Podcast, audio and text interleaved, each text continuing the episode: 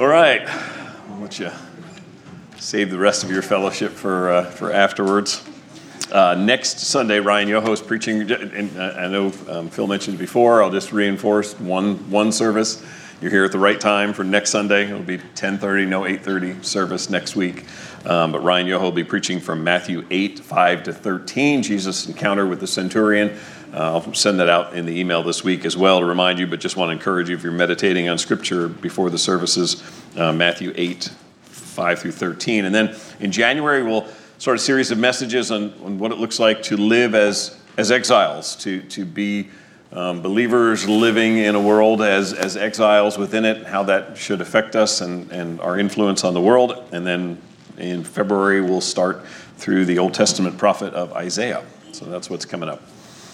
1965 was the debut of uh, what became a classic over the holidays, a Charlie Brown Christmas. And if you remember the story, it begins with a very sad faced leading character leaning on the wall with Linus, and Charlie just bemoaning the fact that I think there's something wrong with me, that I just do not get happy. Christmas is coming and I'm not happy. And he goes on, he says, I like getting presents and I like giving cards and decorating trees, and I'm still not happy. And and, and, you remember, you know, Charlie tries to direct the Christmas play and it doesn't go particularly well, and purchases the Christmas tree and that doesn't go especially well at all. And, and, and it's at that moment that Charlie Brown reaches this sort of existential crisis when he throws his hands in the air and he cries out, Isn't there anyone who knows what Christmas is all about?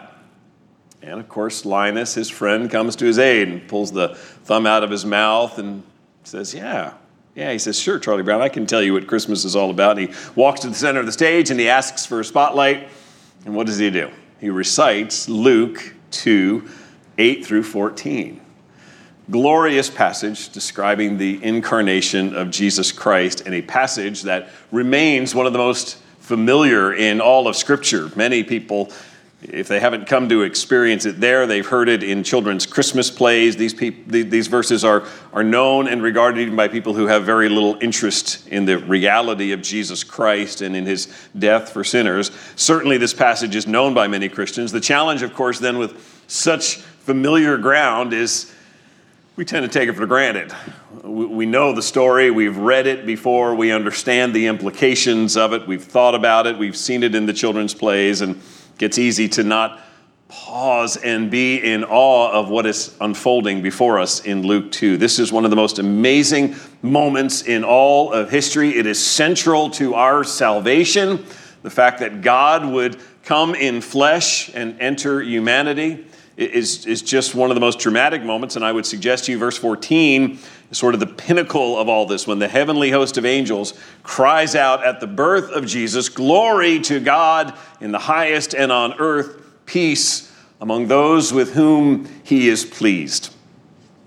It's really another hymn of praise. We've actually looked at two already in our Advent study and worship the King. We've looked at Mary's Magnificat. We've looked at Zechariah's the, the Benedictus. And so this one today is the, the sort of angel song. It's sometimes referred to as the Gloria or the Gloria in Excelsis Deo. As with each of these, it's the first word out of the speaker's mouth in reciting it. And so Gloria is the thing that comes out of the angel's mouth when they say glory to God in the highest. And so we are in Luke chapter 2. The, the angel's hymn, that verse 14, is is sort of the, the pinnacle that we're, we're, we're, moving toward in the beginning verses, but, but the reason that is so glorious is because of all that precedes it. It's really seeing the work of God unfold in the verses prior to verse 14 that leads us to this place of praising Him in His glory. So I want to focus first on just four things that we see God doing in this passage as it leads us to verse 14. And it's God's providence, God's pattern, God's present or, or, or gift, and then God's pleasure. So let me read the first six verses just to get us started. Luke 2, let's read 1 through 6. It says, In those days, a decree went out from Caesar Augustus that all the world should be registered. This was the first registration when Quirinius was governor of Syria, and all went to be registered, each to his own town. And Joseph also went up from Galilee, from the town of Nazareth to Judea, to the city of David, which is called Bethlehem because he was of the house and lineage of David, to be registered with Mary, his betrothed, who was with child, and while they were there, the time came for her to give birth. Let me pause there. A couple things. Just first of all, when it says go up, we, we typically think go up means you're traveling north. It's go up in the Jewish mind is anything that moves toward Jerusalem, anything that moves toward Judea, and particularly Jerusalem, the focal point. Bethlehem is essentially a suburb of Jerusalem. And so the idea that they're traveling four or five days from north to south is still going up because the ultimate goal is to go to to, to, the direction of Jerusalem. They are moving that way. Luke raises some points here that up until probably a couple centuries ago, were always just taken for granted as and, and, wisely as we should when we trust the authority of God's word. But it was scholars a couple hundred years ago who began to say, "Well, I don't know if this census really happened. Quirinius' time as governor doesn't seem to quite match up." Some of the things we do know: we do know Caesar Augustus.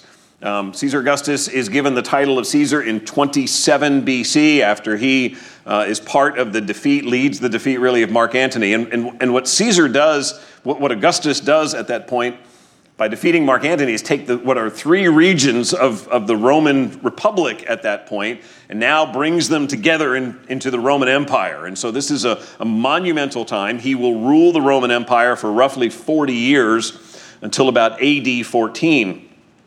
The rule of Caesar Augustus is noteworthy in history because it is the establishment not only of the empire, but of peace throughout the empire. His strong leadership is used by God to create what historians call the Pax Romana, the peace of Rome. And, and it's during this the 200 years that begin with the 40 years of Caesar Augustus that Rome gets to its largest point geographically and in terms of population.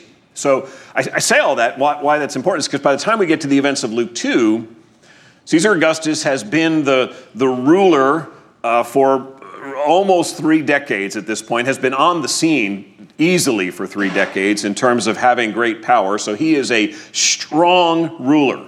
He has great authority at, at this point. Caesar Augustus is the one who's brought it all together, and, and what he says goes to, to the degree that his predecessor, Julius Caesar, is not deified by the Roman Empire till after he dies. It's after he dies that, that, that some decide that he should be treated as a god. Caesar Augustus, in his lifetime, they are worshiping him. It goes all the way back to 29 BC when the first temples started going out in outlying areas in the Roman Empire that were meant to worship Caesar Augustus. So he's the first emperor to not discourage, if not flat out encourage, the worship of himself as a deity. Again, the, the point being, this is a powerful individual. He is ruling the empire. There's great power and force behind it, but people are, are reaping the benefits in terms of the growth of the empire and the stability of the empire, and so he is honored in many ways. The historical debate that comes up from what Luke says about this registration is the question of the timing of the census, not the reality of the census, that these things happened. Caesars would, would do these sorts of things to, to register for taxation, to take a census. The Jews, in particular, were targets of these things because they were exempted largely from Roman military service, and so taxation is one place where, where they made up for some of that. Um, it, it, what, there's nothing outside of the New Testament that disproves what Luke describes here. There's just not the supporting evidence for it like there is in a later census. And so Acts speaks of another census that comes later, and there is evidence for that in other historical writings that we don't have for this particular one. And there's also some question about Quirinius as being governor over Syria. He officially becomes governor in roughly 86, which would mean that this census would have happened probably earlier than he became governor.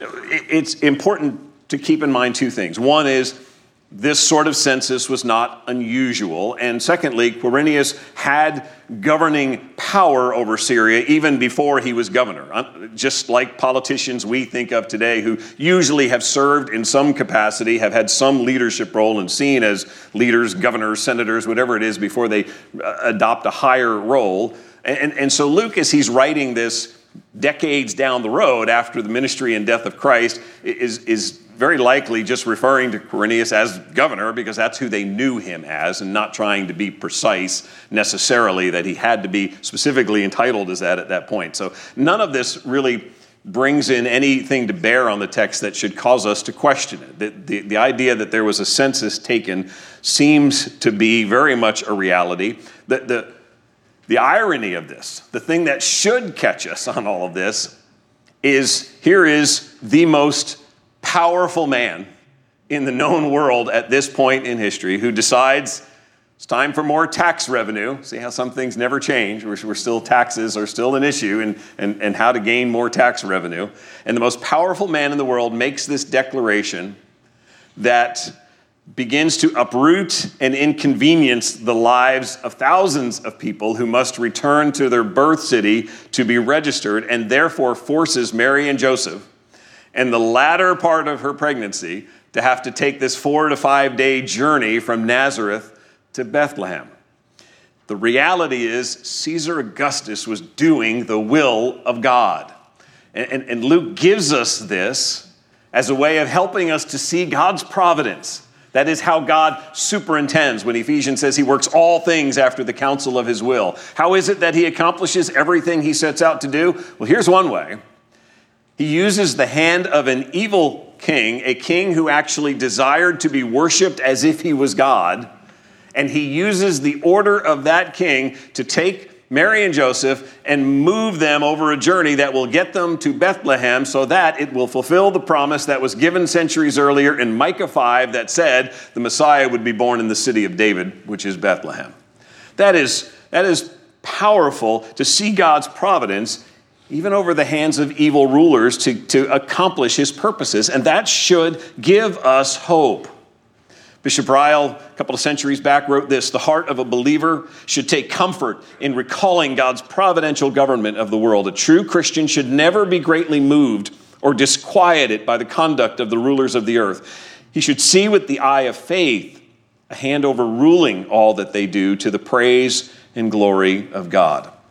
The events, the historical events that surround the incarnation of Jesus, the birth of the child, all give evidence to the sovereign providence of God fulfilling his good and wise purposes at precisely the time he ordained, as Galatians describes it, in the fullness of time. At the very time when Mary is to give birth, God is at work through Caesar Augustus, through a man whose only real ambition at that point is expanding the tax rolls.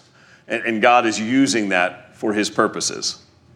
And, and so, again, for us, elections and court rulings and bills that pass or, or don't pass tend to be things that work us up.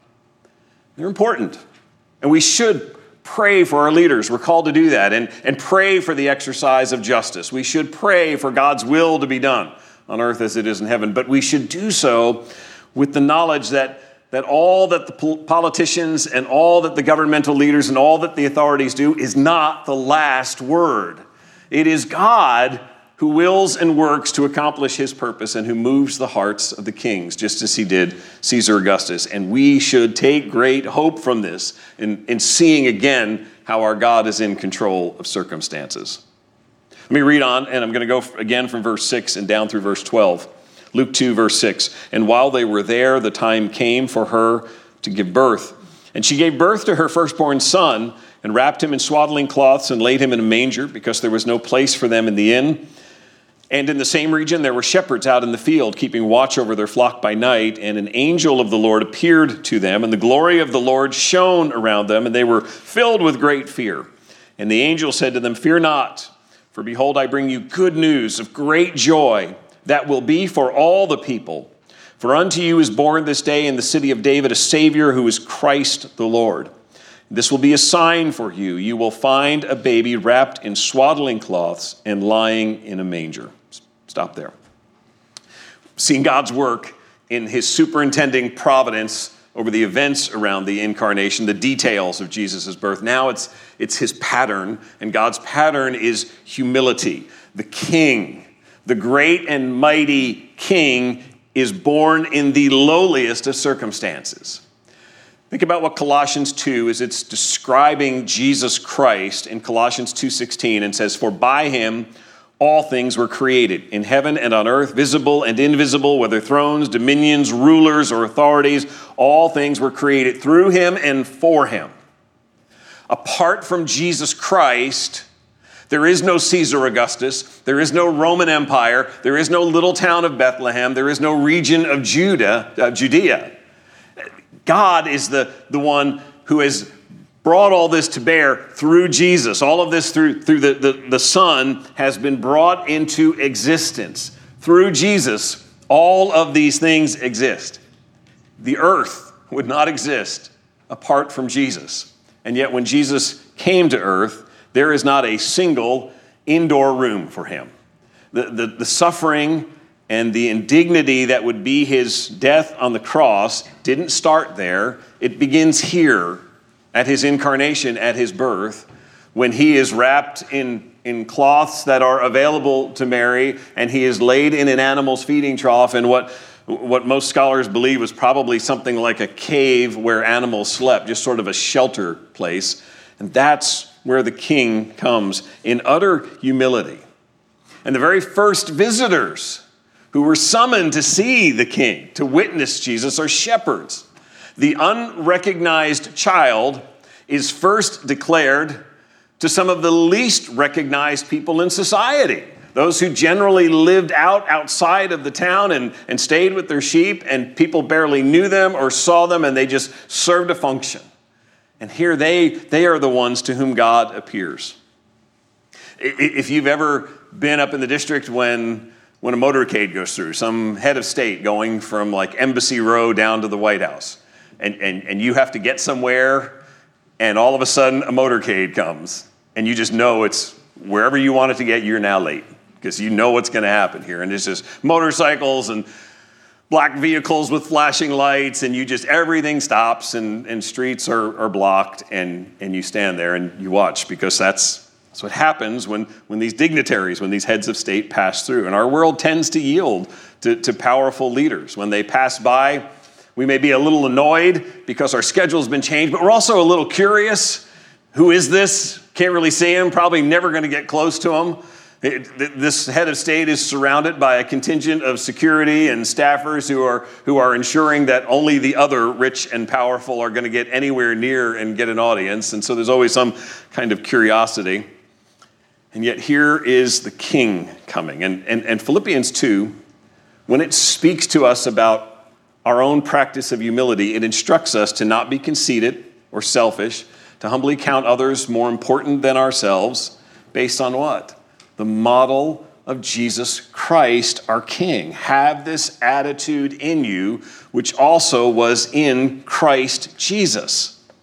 And, and, Philippians goes on to say, Jesus emptied himself of all of the privileges and prerogatives of being the Son of God in heaven and all of the glory that went with it. He set all that aside to then take on the form of a servant and humble himself. And Philippians goes on to say, even to the point of death on the cross.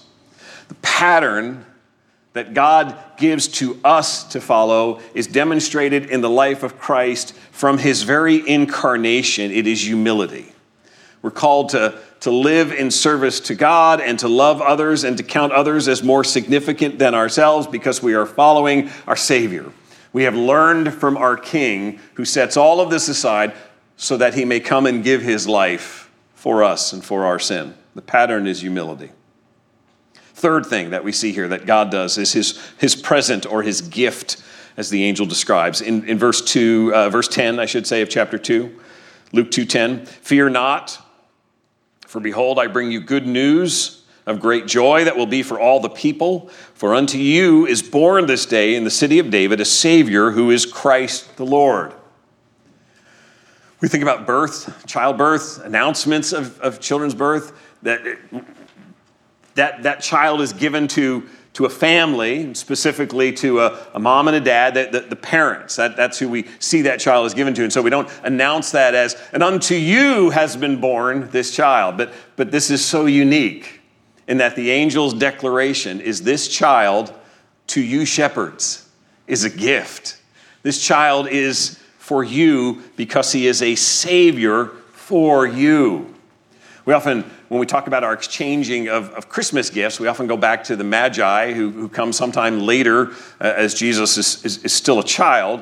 Um, and we see that as sort of the pattern for giving of gifts. But I, would submit to you that it starts here in Luke 2.11 with God giving his beloved son. For God so loved the world that he gave his only beloved son, his only begotten son. And, and this is it in Luke 2:11. The shepherds had done nothing to earn this. They had no gifts to come. They weren't going to in exchange. Simply God, out of his grace, says, Unto you, to you is born today a Savior. You are receiving the gift of the single greatest thing in life you could ever possibly need. That this is the most satisfying, richest gift you could ever have. It is a Savior. Every culture, every generation has problems distorting the line between wants and needs. We learn that early on, don't we, as children, when we learn that I need sounds a lot better than I want. If, if I see something that I identify in the store and I say I want it, that's not nearly as effective as saying, I really need that. That just sounds so much more. Well, our Savior, our God, our Creator, knows what we need. And at the top of that list is this gift because it meets our greatest need, and that is the reconciliation of ourselves to our Creator, being made at peace with Him. Think back to the, the preacher in Ecclesiastes. He is able to pursue all of his desires. He has the means by which to check out all of the different wants and things that he wants to follow. And at each turn, he keeps trying things, and each turn he comes away unsatisfied. And he says, fleeting, vanity, futile. It, this, is, this seemed so important, and now it's vanishing. And now it's useless to me. It doesn't matter for my soul. It doesn't satisfy for eternity. It's simply fleeting. It wouldn't matter that long. And that's why his conclusion at the end of Ecclesiastes is above all else, fear God. Because he, he's come to the conclusion that being reconciled to God, being made right with his Creator, is the single most important thing that he needs. Verse 11 does describe this as a gift to the shepherds, unto you is born this day. But verse 10 also enlarges that when, when verse 10 says, The angel said, Fear not, for behold, I bring you good news of great joy that will be for all the people. This child we've already seen, not just for Mary and Joseph, not just for their family, not even just for the shepherds. The angel has said, This is good news for all the people. That, that particular phrase, the people, certainly to the shepherds would have rung of all of your people, all of the, the Jewish people, and it's used that way elsewhere in Luke. And so he's, he's now declaring that this is the Messiah who is coming for the people.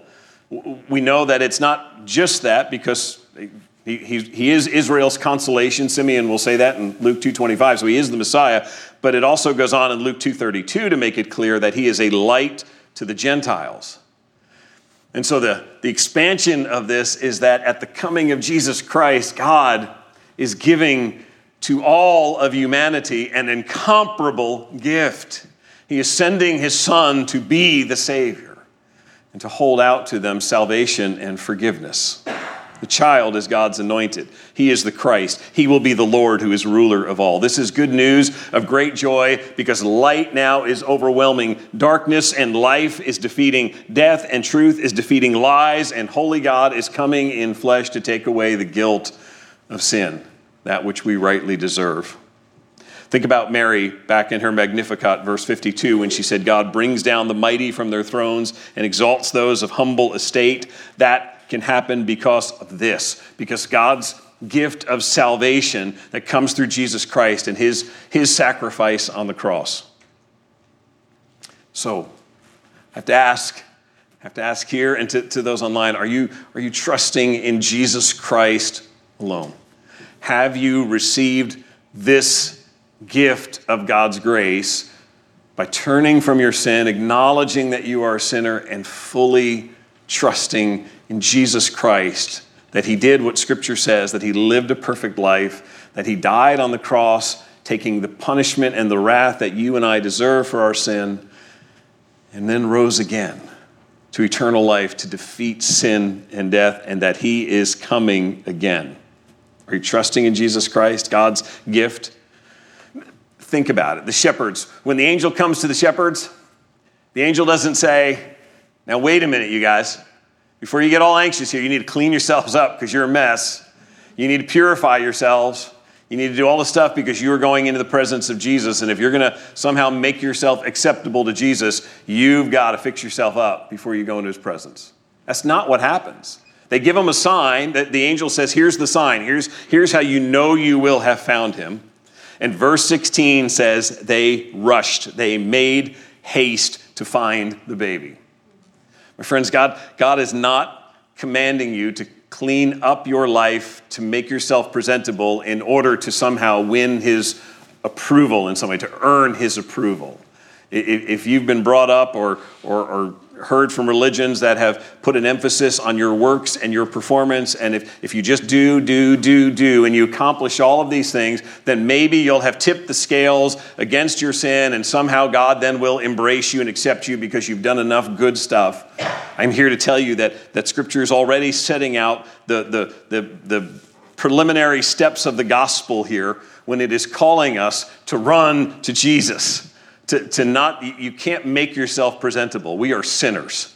And the only way that our sin is dealt with is by running to Jesus Christ and by his grace being forgiven of that sin. If you are trusting in Jesus Christ this morning, then this, this passage again is just another, another reminder of the great joy that we should have at knowing what he has done and that you have been saved from death and destruction. Today is yet another day to, to praise God for the gift of salvation. All right, let me read on. Verse 12, again, uh, Luke 2, verse 12. And this will be a sign for you. You will find a baby wrapped in swaddling cloths and lying in a manger. Suddenly there was with the angel a multitude of the heavenly host, praising God and saying, Glory to God in the highest, and on earth, peace among those with whom he is pleased there's the pinnacle. There's, there's what we're getting to is that incredible moment when the angels cry out this, this song of praise. But, but let me have you notice one more thing just before we get to the glory part, and that is that last phrase when he says, on earth, peace among those with whom he is pleased. If you remember Linus quoting it, it was the old King James that he was reciting. You remember it as, and on earth, peace, goodwill toward men. This sounds a little different. On earth, peace among those with whom he is pleased. The, the challenge with this in the Greek is there are no verbs in this statement, and so our English translations have to work with particles and nouns and adjectives and, and, and get it to, to flow in a way that makes sense for us. And so our English translators are trying to make sense of what in the Greek literally is glory in highest to God, and on earth, peace in men. Uh. There we go. Good pronunciation of Greek there. I sat there thinking about this earlier because I said it wrong in the first service and I managed to do it wrong two services in a row. Eudokias. There we go. Third try. Point of that. So there you go. That's what you get for throwing around Greek. Um, I, I just want you to see that because it's, it's an adjective, it means favored. And what it's doing there is describing the men. They are those who have been favored by the subject who is God. They are those who have received the pleasure of God. They've been given God's divine pleasure. That's what, that's what the angels are speaking of here. Peace upon those who have received the favor of God. The, the male part, peace amongst men, is, is generic, really. It's speaking about people that the, the qualifier is, what, what, what sets them apart is God's favor. That's what, what defines those who receive this peace. Those on whom God has poured out his favor are those who receive his gift of peace. He's already showed his pleasure for the shepherds. Again, not for anything they've done. God, just in his kindness, has, has not done something that they have earned. He has simply showed them favor by calling them to come and come to see Jesus, come to see this king. This is God's mercy that light is dawning in darkness and forgiveness is being proclaimed to sinners. This is God's grace. But it's not just in the hearing.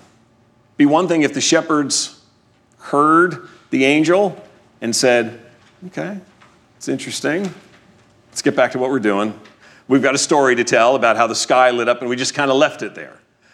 They would have not responded and they would have not embraced what God is holding out to them in terms of his favor. God's favor here is both, and this is a, a, great illustration to us. We often talk about God's sovereignty and man's responsibility. We're, we're really seeing both play out here in terms of God showing his favor and man responding by running to Jesus. God, in his grace, extending to the shepherds the call, and man responding. God chose the shepherds to show them favor. The shepherds, though, still had to follow and obey. They still had to trust in what God had said, because that's what he called them to.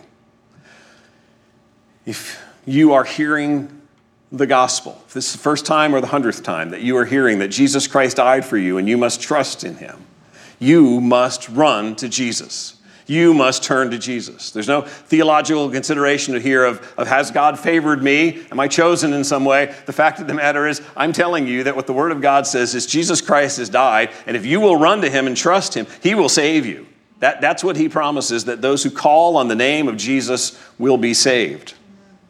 One scholar takes the last part of verse 14 and says this This remark makes it clear that salvation and its fullness are not automatic for everyone. Only those who respond to God's grace and follow the path lit by the rising sun will experience the peace into which that path leads. Jesus comes for all, but not all respond to and benefit from his coming.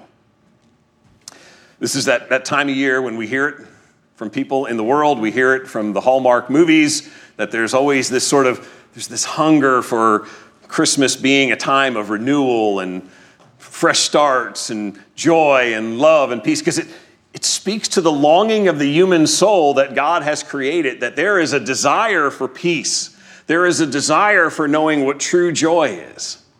But it doesn't come from worldly means or contentment, it comes from trusting in Christ. The deepest peace that you can have is being reconciled with your Creator with the Lord of creation, with the Master, with the, the, the, one that you will stand before who is judge. When your soul departs from this earth, from your body, you will stand before Almighty God. And if there is one thing in that moment that you will want more than anything else, it is to know that you are at peace with your judge. To know that you can stand before him having been reconciled and your sin forgiven and judge and no holy wrath to face. And that peace is yours if you will trust in Christ, if you will turn to Jesus Christ and receive what, what he has done. And if you have, it says you have peace. Peace to those on whom God has shown his favor. You have unshakable peace, even in the midst of terrible circumstances. This is one of those times a year that, that brings joy, but it also brings sadness. We, we have uh, loved ones who have passed or, or, or sick, and, and Christmas just seems to sort of accentuate loss too. It reminds us of some of our griefs as well. And so this is a this is a difficult time of year, even for some, and, and pain is real and emotions are real. But if you belong to God, if you are reconciled to your Creator through Jesus Christ, regardless of those circumstances, you know that nothing can separate you from the love of God that is in Christ Jesus. You have unshakable peace. And that's what then makes the angels cry all the more wonderful to us. Glory to God in the highest. You need to remember, this is coming from creatures who Peter will tell us in 1 Peter, who long to look into the things of salvation. Uh, what Peter is telling us is that angels who have, who have surrounded God do not even fully grasp the measure of salvation, the depths of salvation. They have seen God work in His grace and how He is rescuing a people for Himself. And that idea in 1 Peter is they long to look into these things. It's like they bend over and stoop down to, to look inside something, to try to understand it better. And here are these heavenly creatures who already understand that God has done an amazing work that is beyond their ability to fathom, and He is worthy of unending praise and they are just part of delivering to him the glory that he deserves. That night sky, imagine how it lit up for the shepherds as that announcement was declared. Today, salvation has come for you. Glory to God in the highest experience, peace. Verse 20 tells us the shepherds returned after seeing Jesus, glorifying and praising God for all that they had heard and seen as had been told them. That's, that's what we do here on Sunday morning, right? Is we, we receive this truth and then we echo it back. We echo back as the shepherds did. They, they saw Jesus and they couldn't contain themselves. They, they sang his praises and they glorified God based on what they had seen and experienced. For most of us, this is a really busy week. This is a week when your schedule is full. I would dare say that most of you, at some point or another in the last 30 or 40 minutes, at some point or another, your mind has drifted off and, and, and you, you want, want, want, want going on up here, and you were thinking about, oh, I still got to get this done this afternoon. I still got to get on Amazon and order this. We've, some of you are traveling, some of you are leaving right after the service, and you're getting on the road. And some of you have people who are traveling here, and, and you're hosting, and there's gifts to wrap, and meals to prepare, and, and all sorts of things to do. And listen, there's nothing wrong with those things. I, I, I echo back to the preacher in Ecclesiastes who says food and drink and, and, and friendships, those are, those are gifts. God has given you that so that you can revel in his goodness to you. And, and so take them and, and savor them and give thanks to your Creator for how He has supplied these things for you. But don't lose sight of what God has done, of this marvelous work that the angels are celebrating on that night in Bethlehem, how the Son of God leaves the glories of heaven in order to save us, in order to reconcile us, and to give us peace by giving himself in our place on the cross. It's, it's both, this, this should be both that scene that causes us to pause and praise God for that, but it, it should also, as believers who have the rest of the New Testament, it should remind us that our Savior is coming again. And, and, this time, Matthew will describe it later as lightning flashing across the sky. And he will come in the clouds with power and great glory, and the audience then will be more than a little group of shepherds. It will be the world, and they will know that something is happening, and we will know that our Savior has come. And he shall reign over all creation, and we will join with the heavenly creatures and the, the forefathers who have gone on before us, and we will praise him. And we will emulate that very scene that the Apostle John glimpsed, and he describes in Revelation 5 this way Then I looked and I heard around the throne and the living creatures and the elders the voice of many angels, numbering myriads of myriads and thousands of thousands, saying with a loud voice, Worthy is the Lamb who was slain to receive power and wealth and wisdom and might and honor and glory and blessing. And I heard every creature in heaven and on earth and under the earth and in the sea and all that is in them, saying, Would you join me? Let's just say this last part together.